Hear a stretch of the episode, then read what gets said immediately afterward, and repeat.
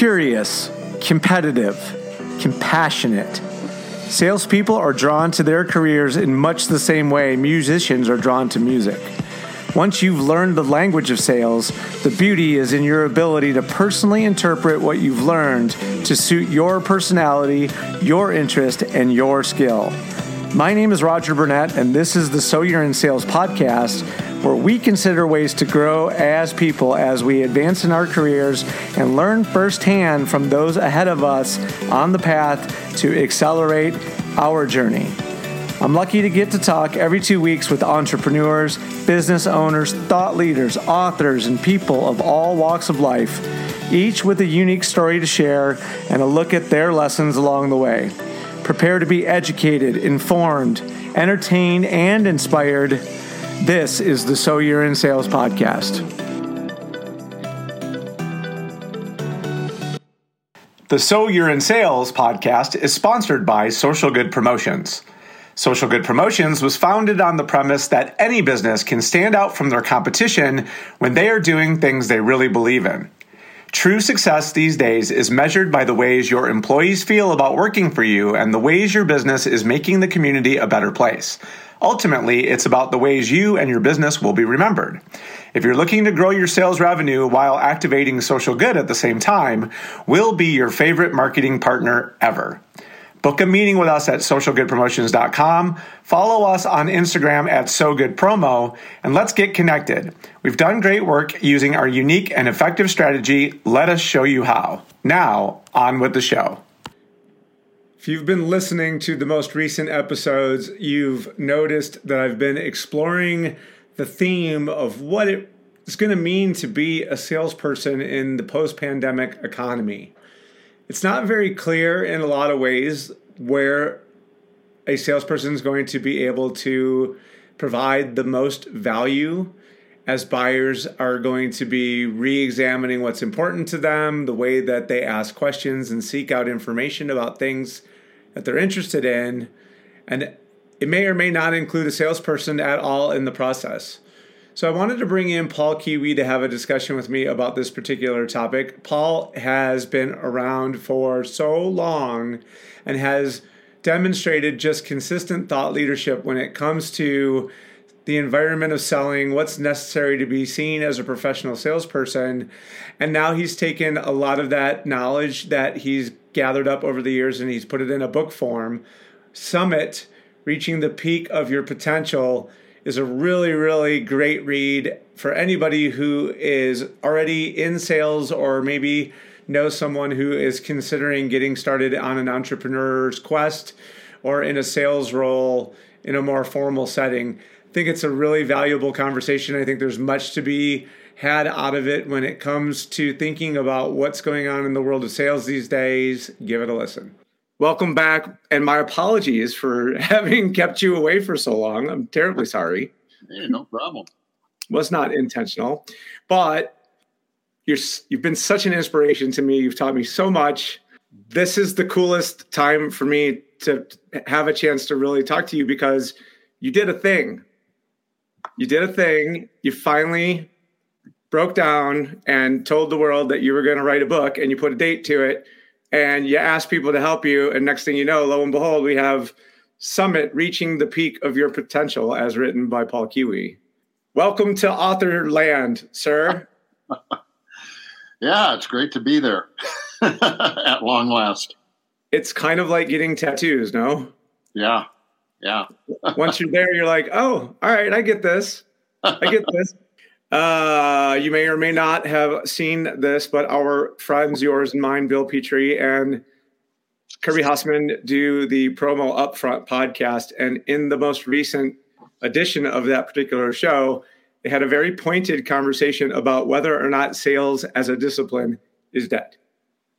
Hmm. So, the nuance of the discussion really focused around the concept of being a hunter. And I just mm-hmm. want a trained killer salesperson that beats the streets and makes all the calls and you know that's I'm looking for a hunter and Bill was being somewhat unhappy about the idea of that even being a personality trait that a employer would be looking for in their salespeople. Right. And that was sort of where Bill came out on that particular topic. And, it, you know, it was one of their more emotional discussions, which I always enjoy when those two guys get going at it. So, who better than to expound upon this particular topic than Mr. Kiewiet as it pertains to the lovely tome that you just wrote about an entire career in sales? So, so let's delve into that a little bit, shall we? You you said something in the book that I actually took a, took a moment to actually quote you. So you said the old days of hiring young people and teaching them are past. so if sales as a discipline doesn't exist anymore and we have uh, outdated and antiquated methods by which to educate and inform the next generation of people who would do what it is that we would have them do. How on earth are we supposed to manage our way through this thing, Paul Kiewiet? well, the, the, the quote's really in, in the context of I don't believe in hunters. Um, right. I believe in problem solvers. And right. that theme runs through and through and through the book um, to the point where I get sick of it. But uh, one of my first and early big statements is problem solvers always make money. Find the pain and be the aspirin. Yep. And I think of sales, I think people that are in sales that are just going out for a sale are really not doing themselves or their companies a favor. Right. I've always viewed it as relationship building. And if you're hunting for anything, you're hunting for a relationship. You want to get to know people so that they will open up to you about where their pain points are. And then you can be a friend, you can be an important person in their life to help them delve into those problems and find the right solutions for them. And many times, as promotional products professionals, we have the solution. Sometimes we don't. And if we're building a relationship, we know the difference, and we're not going to recommend a product to solve a problem that you know that that's really goes back to my old quote when I first called on the pharmaceutical company. Um, diagnosis or prescription without diagnosis is malpractice, and you know, too many people in this industry will take an order and just blindly place the order, and then are surprised when it doesn't work. It fails the client. They wasted money. They wasted resources. They polluted the environment, and they don't come back to that person again. And they're wondering what happened. Yeah. I sold them what they wanted. I got it to them on time. I met their budget.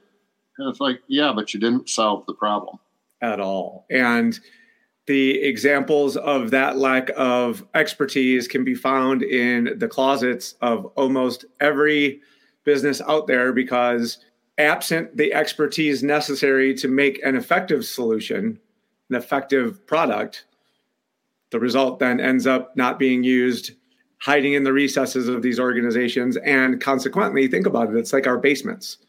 Everything that's down there largely is something that was useful to us at one point but no longer is and may again someday but in reality when we go down there all we really see is the sum total of our lack of decision making right.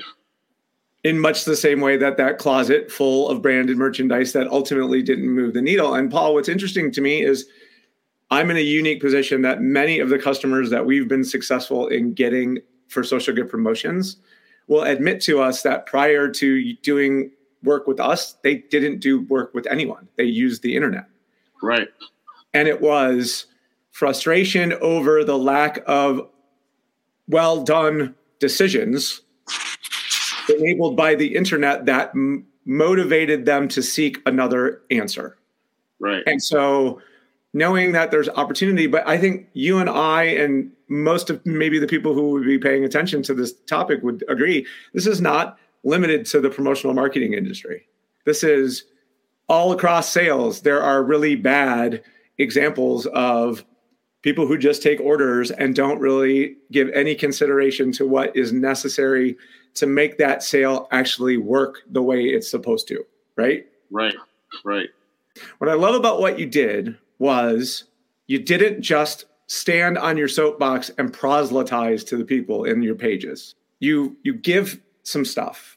that people could use to help organize their their thought process around how to get out of this i'm just a generalist and maybe into like where can you live mm-hmm. so one of the things i really wanted you to talk about is this four quadrant thing that you put yourself through as far as the stuff that you love doing and the stuff that you wanted to stop doing like why is that what's that exercise for everybody?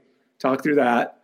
And then what is the importance of creating something like a stop doing list? Why was that important for you? The the stop doing list is more important in many ways than the to do list. Um, many of us get into a routine and a false belief and continue to do the things that aren't working. And, you know, the old definition of insanity of doing the same thing over and over again and expecting a different result. The stop doing list is important that we're not wasting our time, that we're not responding to the unimportant things, because really the non urgent, non important things are the easy ones. Mm-hmm. And there's very little consequence to them as well. So even if you mess up, oh, you got it off check, you got it off your checklist. It's I tried to make drive home the point that being a professional and working with the type of clients that you want to work with and doing the type of of work, the art that you can create really requires hard work. It's not easy. Hmm. it took me 19 years to land one one account that makes everybody drool if I mention the name, but it was a consumer products account in the grocery space. I spent 19 years subscribed to Progressive Grocer magazine and attending trade shows. And when I did have opportunities to talk to people from that company, I could talk to them in terms of the problems they were experiencing in their industry right now. Yeah. It wasn't a matter of, oh, and I've got this. I can put an imprint on this. And um, hey, have you ever thought of using blank? And it's like, no.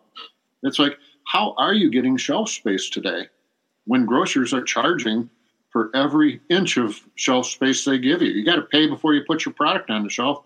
When you've got a new product and you don't know if it's going to succeed, that's a problem.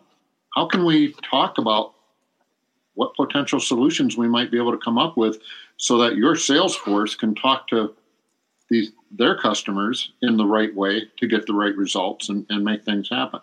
It's not easy, but you wouldn't expect it to be.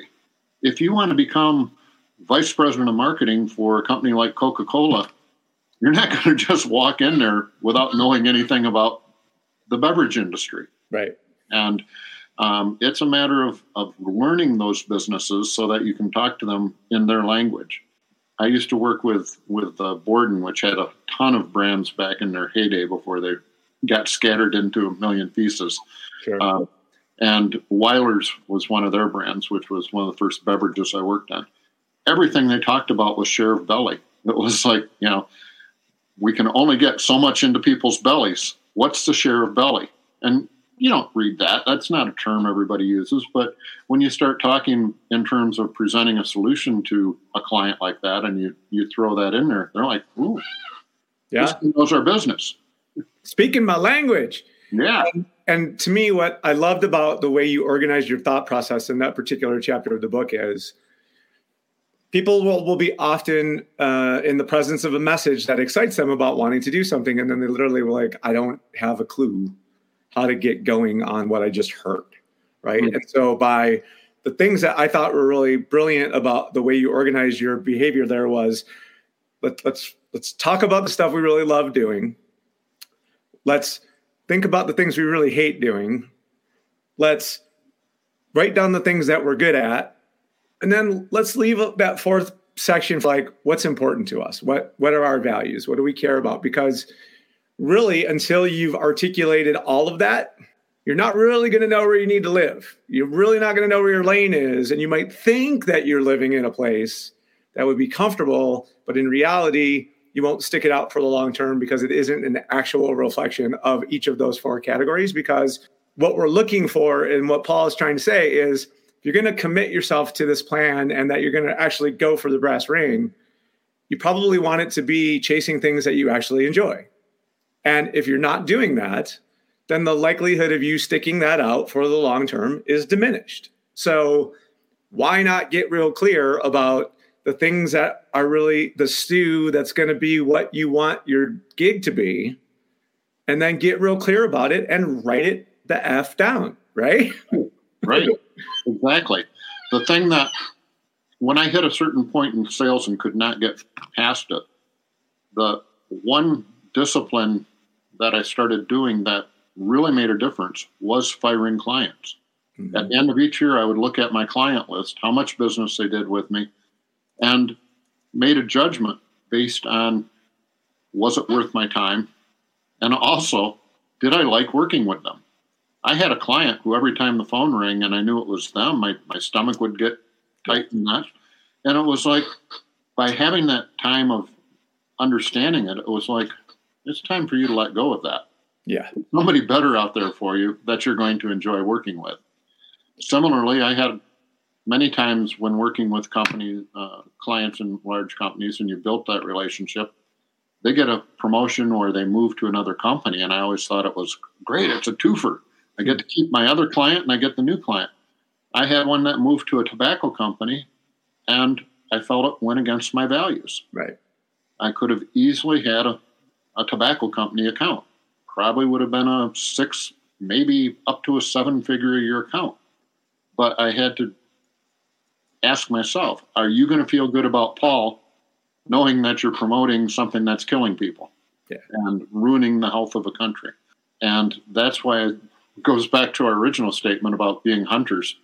If sales and, and hitting a number are all that's important, I don't see how you can really be fully successful unless you feel good about yourself and, and the life you're building and the story you're writing uh, because in the end, that's that's really the important thing.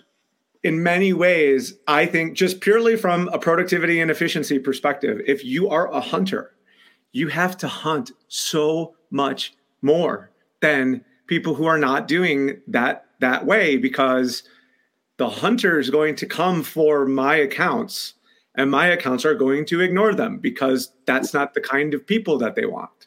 So right. that he or she tasked with that kind of activity has to take on so much more volume to get to the same place because there's no repeat nature to a transactional relationship. There just isn't. Exactly. So you have to reinvent your sales activities pretty much on the hour. And I just, especially the way the world is today, I just don't think that scales very well. yeah, yeah, you're right. Um, uh, you know, you mentioned a lot of your clients had been dealing with the internet, and we hear distributors all the time complaining about prices people are finding on the internet and so on. It's not that. Right. Create a better experience, create more value, and be a more valuable asset, and and people are going, clients are going to stay. Um, our friend Joe Scott had often said, companies cut expenses, but they never cut value. Right. They never cut the things that are making money for them. And it's our job to make sure that what we do is increasing their productivity and, and getting the results they want. Then we never have to worry about being a budget item that's going to get, get slashed. Be an investment, not an expense. They usually will continue to invest, but they will cut expenses. So, all right. So here's another one that see and like proof positive that I haven't written you a review yet, but clearly I read the book. you have this example of increasing level of value of sales by starting at what you considered product sell, selling, product selling. And then the next one that you put on there is is near and dear to my heart, idea sales. Then you said program sales and lastly process sales. Talk about what that means. Well, process sales are when you make yourself part of the organization. So it's part of how they function and and how they they go to market. And you have done your homework to such a point that you can create your processes so that they become their processes. Know, when you're just strictly selling product, it's product. When you move it to ideas, you're moving also to an area where you're realizing that it's it's not what a product does, it's not what a product is, it's what a product means. It's mm-hmm. what's it what's it what's it making the recipient feel like uh, moving into program selling, then you're turning it into more of an incentive or a premium, or it's connected to a desired behavior. When you're getting into process sales, then you're creating company stores, you're, you're creating uh, length of service programs, you're creating things that become part of the, the client's business, and you're creating creating continuity for your, for yourself and repeat business for yourself that is wonderful business. Agreed. So, in real life context, because of the dynamic changing economy that is literally every day something more amazing and wild happens than the day before. But as you go out of your way to try to point out in the book is but this is also a massive opportunity. It's for, for so many people, but it requires an uncoupling of the thought process that most folks make around how would I now perceive my opportunity in the marketplace in a way that I could go communicate it in, in a way that the people that we would want to pay attention to us would stand up and take notice of what we're saying. And to me, the most obvious example of this in this moment is the fact that there are a lot of people with open spots on their org chart. And we are a tremendously effective medium in helping businesses make connections with prospective employees in ways that almost none of the other media can do. And for the average employer, the employees they seek love the swag. Like more than they've ever loved anything ever in the history of our whole industry. They love our stuff if it's done well. If it's if it's got the story that goes along with it, if it's a reflection of this hiring business's values, it becomes an extension of your brand in a way that gives you a competitive advantage in a time when if you can get butts in chairs, you're probably going to outsell your competition. So consequently, we are enormously important to the HR department right now. And most promotional marketing distributors have no idea how to go tell that story. And that's a problem. And if we could do a better job of using what you're talking about to our advantage, we would probably not feel as much tension as we do about knowing we could probably get orders and more accounts if we could just, if we could just. And it's because you didn't do the work that Paul's telling you to do in the book. Put it on a calendar, work on your business, create an opportunity so that suddenly the HR managers at the businesses that you want to do business with in your town know who you are because you've given them a chance to see you as someone who understands what their challenges are and can do things like make great promotional marketing items that can assist in this process game over. Hopefully, some of my customers are going to listen to that, and I'll get some orders today. Who knows?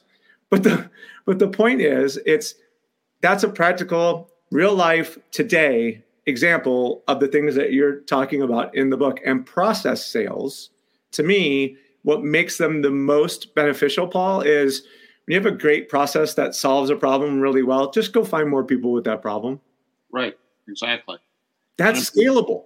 yeah um, you know, we we have the perfect props for stories, and storytelling is more important than ever before. Yeah. Um, visual communication is more important than ever before, and we we can create such beautiful items, and can make a brand story really come to life, and help clients help other people understand what their what their brand means, what their what their story they're trying to tell. And when you can get potential employees and employees excited to be a part of that story, they want to tell it as well. You know, we talk about promotional products as being the only medium out there that can touch all five senses, but we can also touch the heart. I mean, we also have this affinity, affiliation. It's, it's a real soft concept, but we we reach right down into the meaning of of a brand. And that is an important story for us to learn how to tell. And we're going to have to tell it a little bit different for every every company. Uh, and that's going to mean before you call on that HR person of taking a look at, at their website, taking a look at their mission statement and value statement. Start picking up on some of the language they're using and, and words they're using. Then when you talk to them, you're talking their language and you're t- showing them that you know how to tell their story and you've got just the right right things that are going to make that story come to life. Yeah. And then you're creating an experience. And that's going to appeal.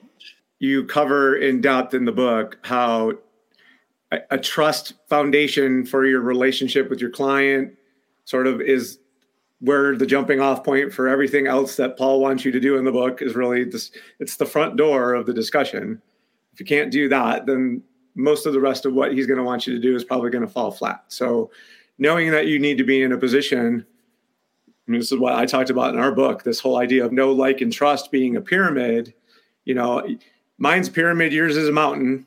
But, but at the end of the day, the story is it's a journey of a lifetime of steps that if you're a student of the journey itself, it makes what you're doing on a day in and day out basis not feel like sales. It makes it feel like you're building relationships with people that are growing in trust over time. And if you give yourself that opportunity, you can scale the heights of a 16,000 foot mountain, even though the first time not so good, right? You learned in the process. You learn in the process. You learn where you have to step back occasionally. Um, you know, in climbing a high peak like Kilimanjaro or Ararat, you have to climb up to a higher point and then come back down again. And you're really inside swearing at your guide. it's like, we just hiked 12 hours to make 2,000 feet of altitude gain to only turn around and come back to the camp we stayed at the night before. the analogy would be the learning process of really working at, at learning your business, learning your, your customers, and learning how to solve their problems. That we just landed the plane, sir. I mean, I don't know how better to wrap it up than than to really elegantly express, you know, you told a story in a book, but really you were teaching as you were telling the story. And most of our customers, all of us as people who go see movies, if you read a book, if you really are entertained in any way, shape, or form, there is a story built around what you're being told.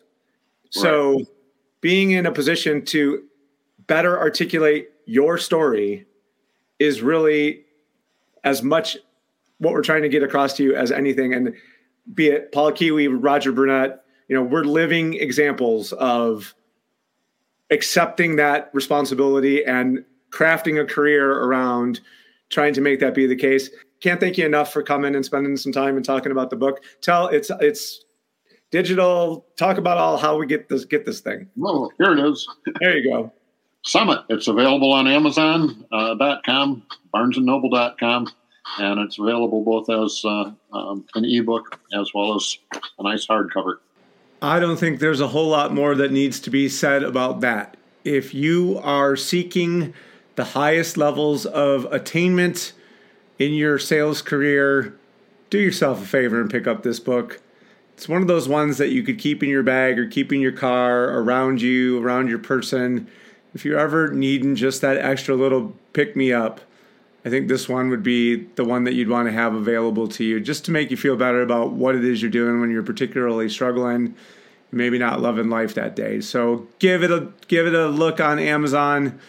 Keep liking the show, keep subscribing, keep sharing it with your friends, and we will keep doing what we're doing, bringing you great guests every two weeks. Until next time, this is Roger signing out.